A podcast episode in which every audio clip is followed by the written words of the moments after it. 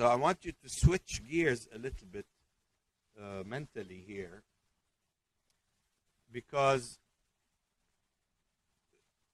this is almost going back to trying to finish up what happens after glycolysis. Okay? That's what I mean by switching. Gluconeogenesis is the reverse of glycolysis. It's going to occur in the fasting state. Now we're going to go back to the well fed state where glycolysis is taking place. So, what happens with glycolysis? You got to remember from glucose to 2 pyruvates, you're producing energy in the form of ATP and NADH. However, the end product, pyruvate, can be further metabolized, can be further oxidized, all the way to CO2. And that that oxidative process is really in the second and third phase of metabolism, of catabolism, is extremely important because of its output of energy. It's going to produce way more energy. We were going to produce way more energy going from pyruvate to CO2 all the way to CO2 than we did from glucose to pyruvate. So, in order to do that, you need two separate pathways. One is called pyruvate dehydrogenase, and the second one is a cycle called the citric acid cycle or the TCA cycle, tricarboxylic acid cycle, or the Krebs cycle. Anyway, so I want you to just get the big picture now. We're going back as if we just went through uh, glycolysis and we're going to process that pyruvate that we end up with in glycolysis. Both of these important catabolic pathways and cycle occur in this tiny little organelle, the mitochondria. That's the key things to always remember. Pyruvate dehydrogenase and the TCA cycle are occurring in the mitochondrial matrix. And I'm just going to remind you of a couple of things because we haven't covered that yet.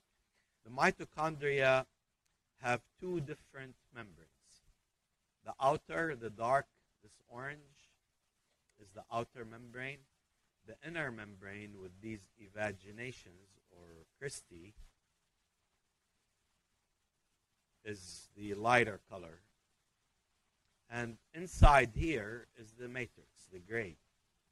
And in between is a space called intermembrane space. Anyway, the most important thing uh, first to remember is that pyruvate dehydrogenase and TCA cycle will occur exclusively in the matrix. Second important thing I want to bring up to you here is that this inner mitochondrial membrane has unique properties in that it is highly impermeable to small and large molecules and that has important an important significance that we'll you'll appreciate uh, next week. okay, so an important property to remember. Okay, so you need to know, be familiar with the structure of the mitochondria because it's really meaningful, and know where these things take place. Now, one important thing I want to mention to you again, the compartmentalization where something takes place is very useful because it will help you kind of continue the story if you want. Pyruvate, let's say this is the cytoplasm outside here. Pyruvate is produced there in the cytoplasm. So before we can metabolize it any further, we have to bring it in to the mitochondria. Okay? And these are some of the important things I uh, want to point out to you. But, but for now, in the matrix, this is the first, uh, these are the things that we will cover, start covering today. Pyruvate oxidation is through pyruvate dehydrogenase and the TCA cycle, both of them in the mitochondrial matrix. There are other catabolic processes like beta oxidation of fatty acids also in the matrix. So that's very important. These three here and all important catabolic pathways contribute to nearly 80% of all cellular energy.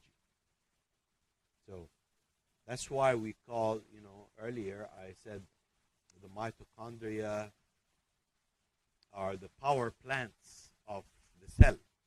They're producing a lot of energy that the cell needs. Okay, so here's pyruvate from glycolysis. Again, this is, let's say, you just had a meal, digested that meal, you produce glucose, glucose picked up cytoplasm, glycolysis takes place, you produce pyruvate inside the cells. Pyruvate in the cytoplasm, you produce energy as well. You know, uh, the pyruvate that's produced there, actually, you would produce two pyruvate per glucose. It has to be picked up, and that's why this line is there. It has to be picked into the mitochondria. So below this red line, everything below this red line occurs in the mitochondria. So it's transported. We're not going to get into the details, but it's transported by a specific transporter inside the mitochondria to the matrix. And that's where it is going to be broken down or oxidized to give you acetyl-CoA. Okay? And then acetyl-CoA can enter the TCA cycle or the citric acid cycle and be further oxidized all the way to CO2. And this is what I want you to appreciate that from here to there, that's where the bulk of energy will be produced. Much more than from glucose to pyruvate. Hence the importance of the mitochondria. Okay. So I want to remind you, this is a very simple slide, but very important slide because it has really more of a global kind of uh, thing. First of all, let's say we have pyruvate coming from glycolysis in the well-fed state. We've covered a couple of pathways already. Pyruvate can be converted to lactate. I want you to pay attention to the double-headed arrow. That means it's reversible. Okay?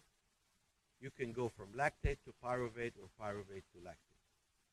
Same enzyme. Lactate dehydrogenase. We also covered pyruvate going to oxaloacetate by pyruvate carboxylase right there as the first step in gluconeogenesis. And again, pay attention to this red arrow. It's irreversible. So once you go from pyruvate to oxaloacetate, you can't go back.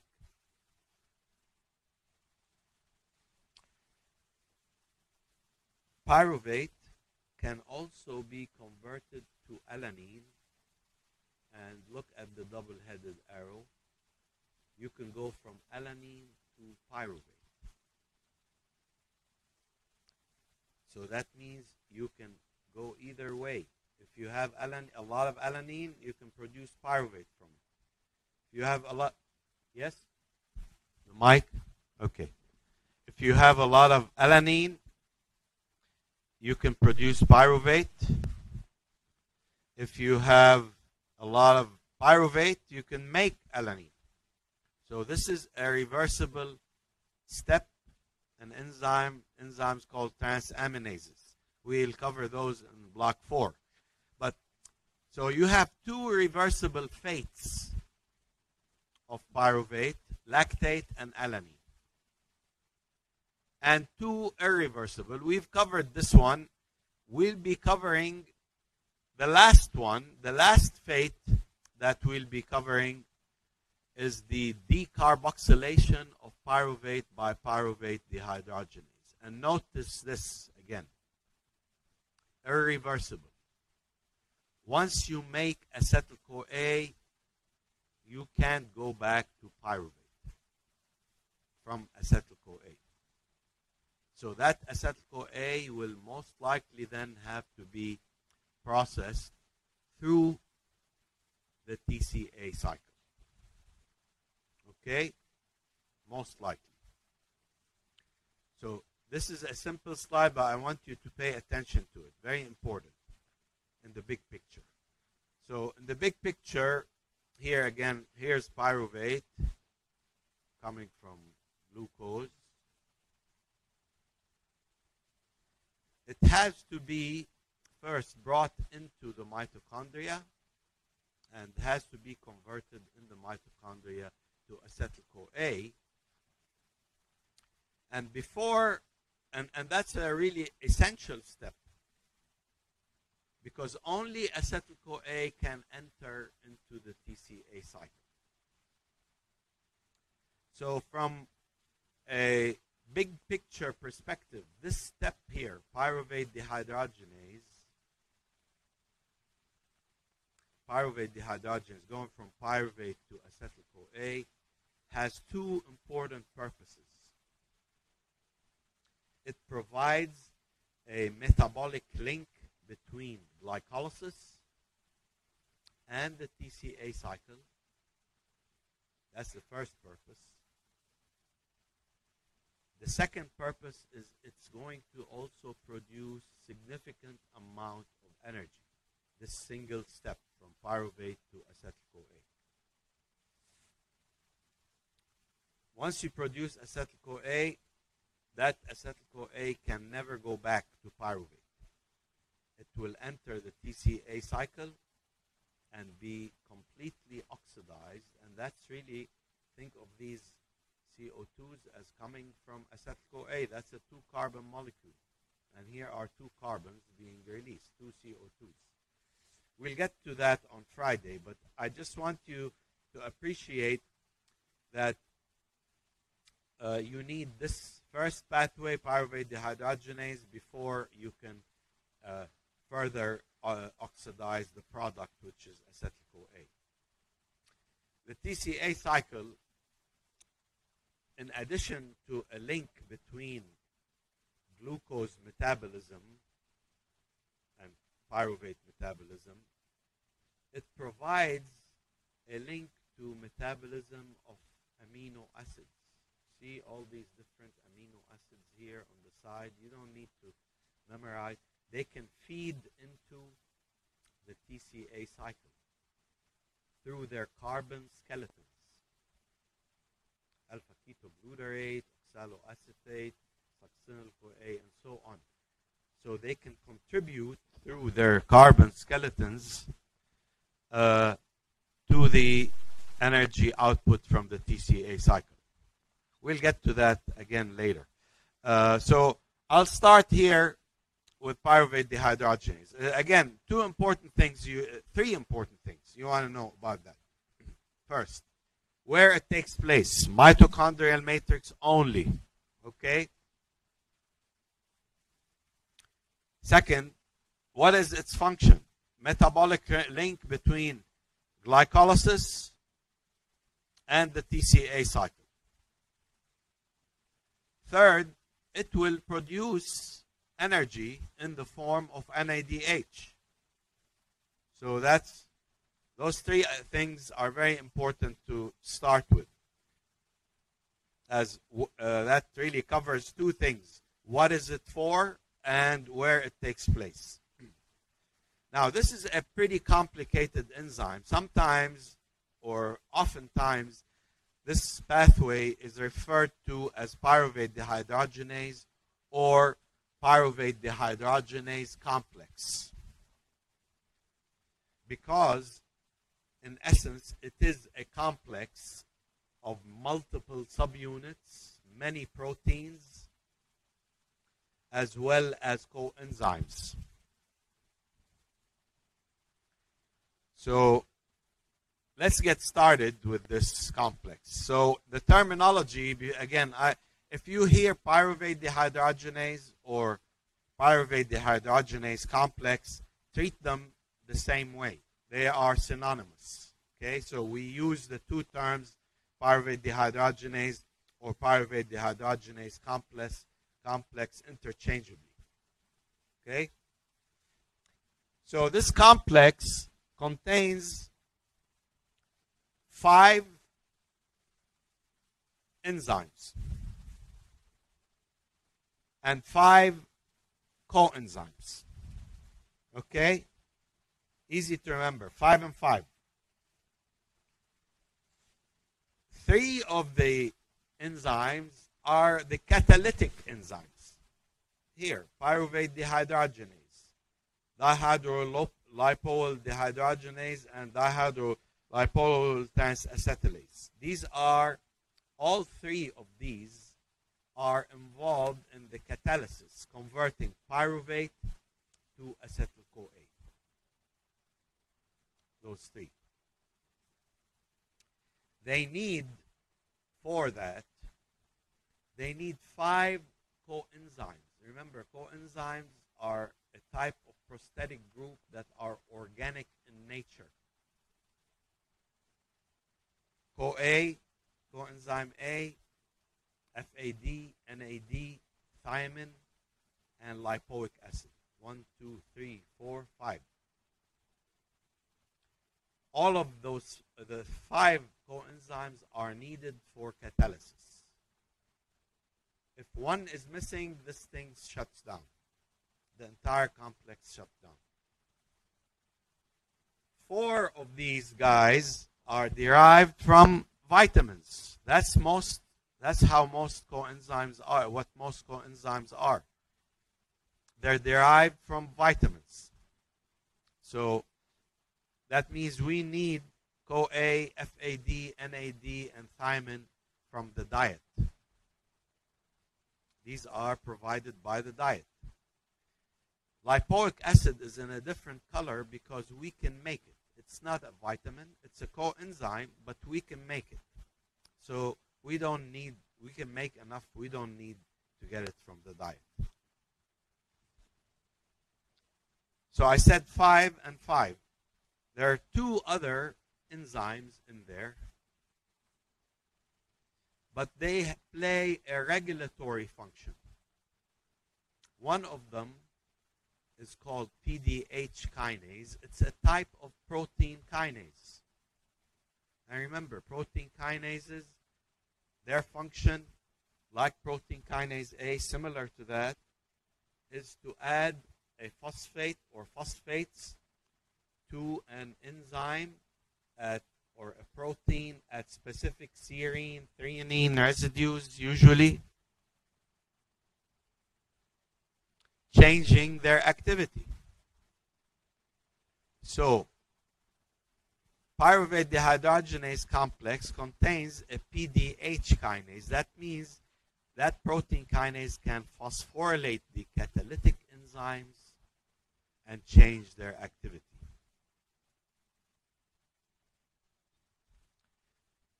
It also contains a protein phosphatase, or also called PDH phosphatase.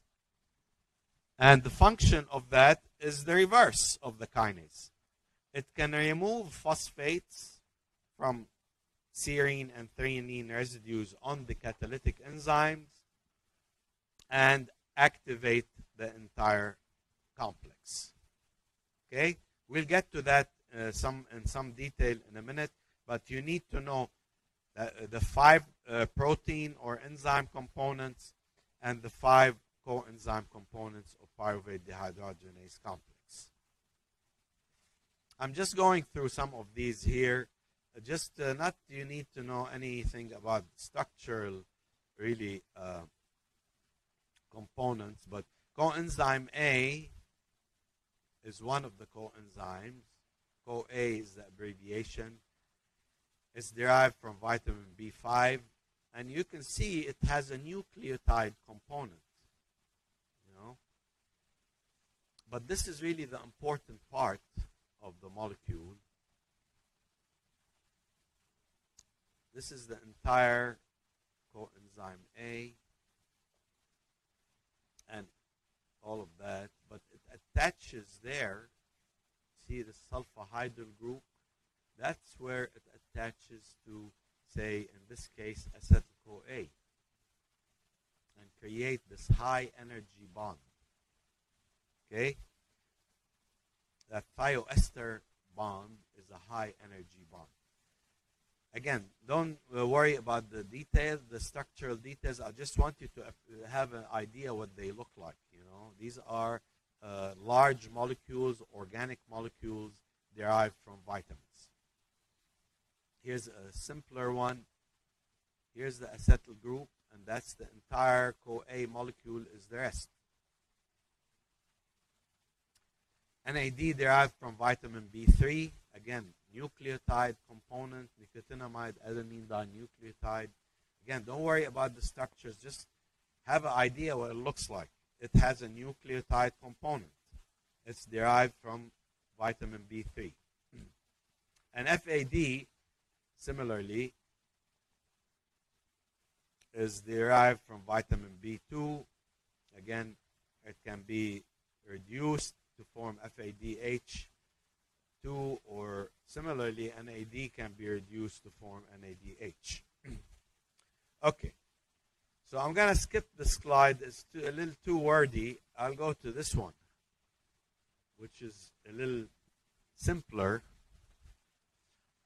So to start with, I want you to know what the reaction is. If you don't know what the reaction is, there's no point in even learning the regulation and all the details. That's very crucial. This is the reaction. Focus on the red molecules. Pyruvate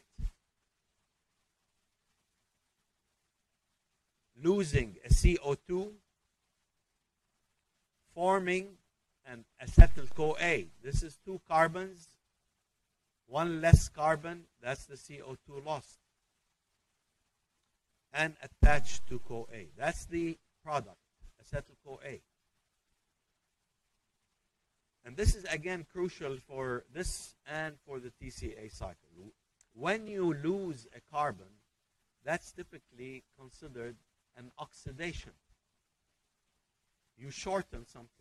Was three carbons, now it's two carbons. That's an oxidation reaction. When you oxidize something, going from pyruvate to acetyl CoA, you have the electrons that were lost, if you want, have to be gained by something else. That's why oxidation reduction always go hand in hand. Something loses electrons, another thing gains those electrons. Okay? They don't go disappear in thin air. So once you oxidize pyruvate to acetyl CoA, something else has to be reduced. And the something else that gets reduced is NAD plus, one of the coenzymes, to form NADH. So NADH is electron rich, high energy molecule. Anytime you see forget about the H plus here.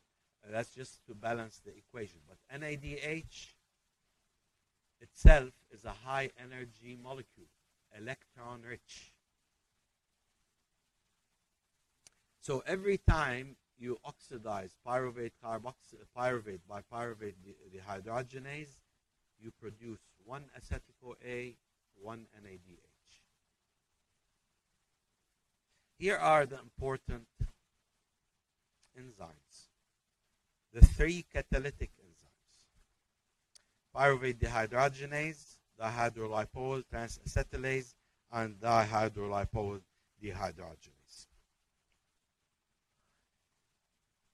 What I want, you don't need to know the exact details here, just to simplify life.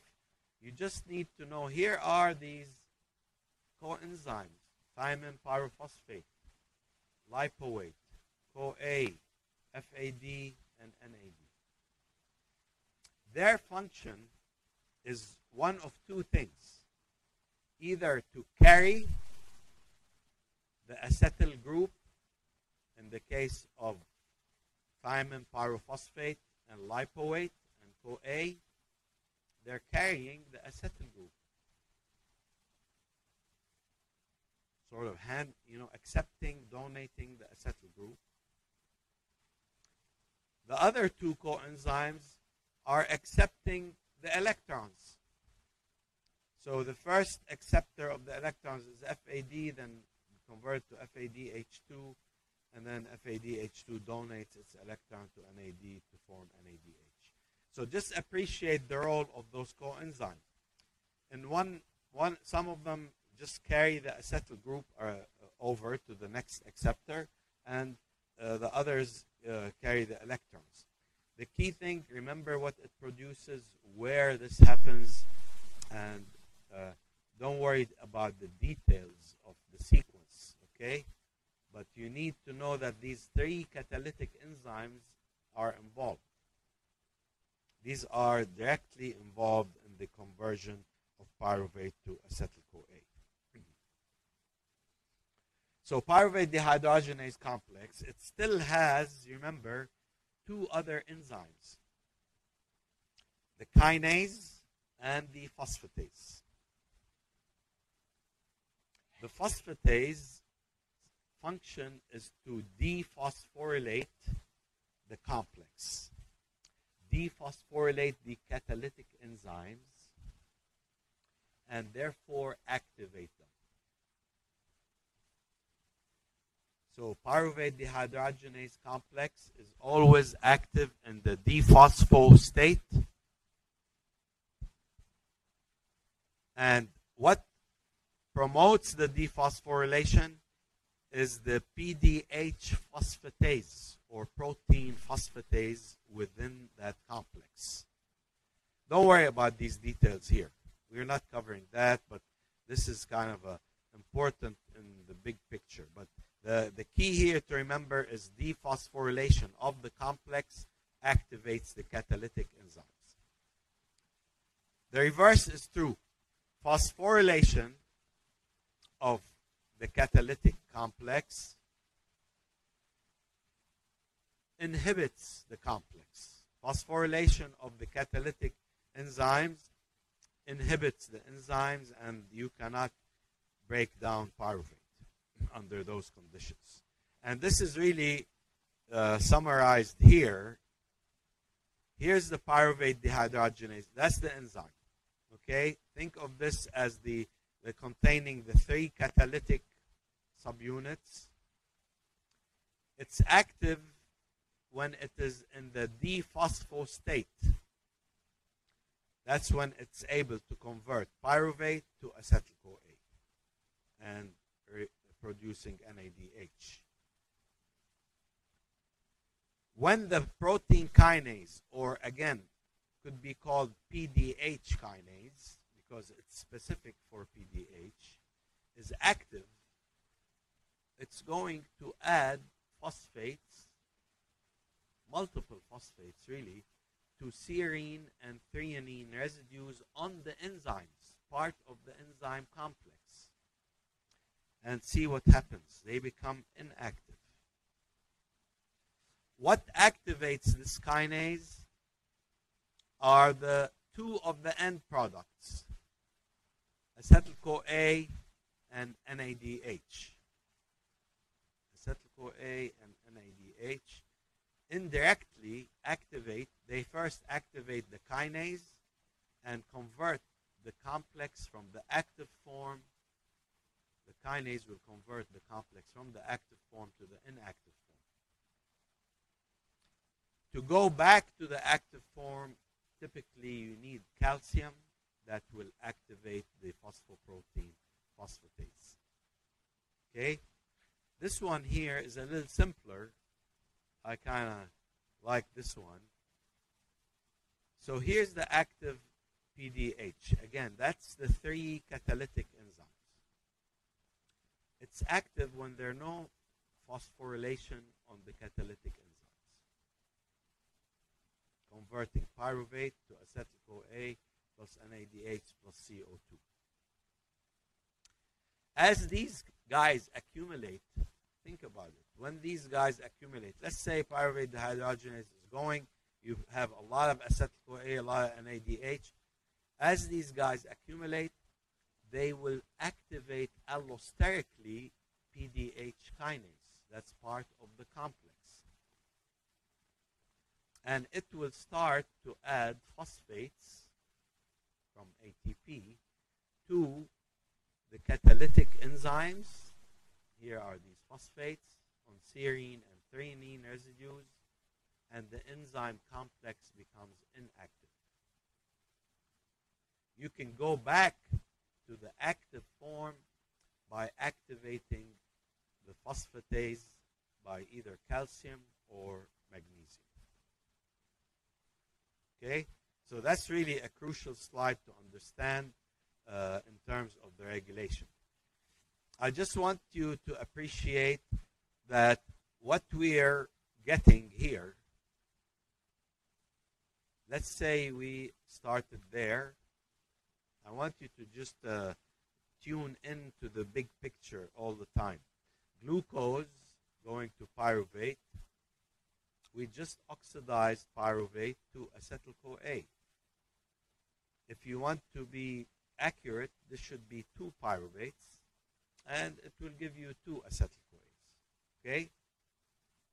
Because glucose cannot give you one pyruvate. It gives you always two, and the two pyruvates will be converted. But I want you to appreciate that that acetyl CoA comes from other pathways as well. Yeah, I want you to appreciate that that acetyl CoA comes from other pathways as well. And it can come from amino acids. It can come from catabolic processes involving fatty acid beta oxidation. So it's a very important kind of common intermediate in metabolism, not just coming from pyruvate and glucose, but coming from other nutrients that we uh, take in, fats and proteins. Okay? I'll just I'll stop with this slide, but I want to say a couple of things. So, what will happen to the acetyl CoA? What will happen to the acetyl CoA is it will be oxidized in the TCA cycle. That's one of the key fates of acetyl CoA to oxidize it all the way to CO2 so we get as much energy from it from pyruvate, from glucose as we can. However, it can also be used for other biosynthetic pathways. But for now, we're in the catabolic say, phase of metabolizing pyruvate. We're going to uh, oxidize acetyl CoA through the TCA cycle. I'll stop here and we'll continue on Friday.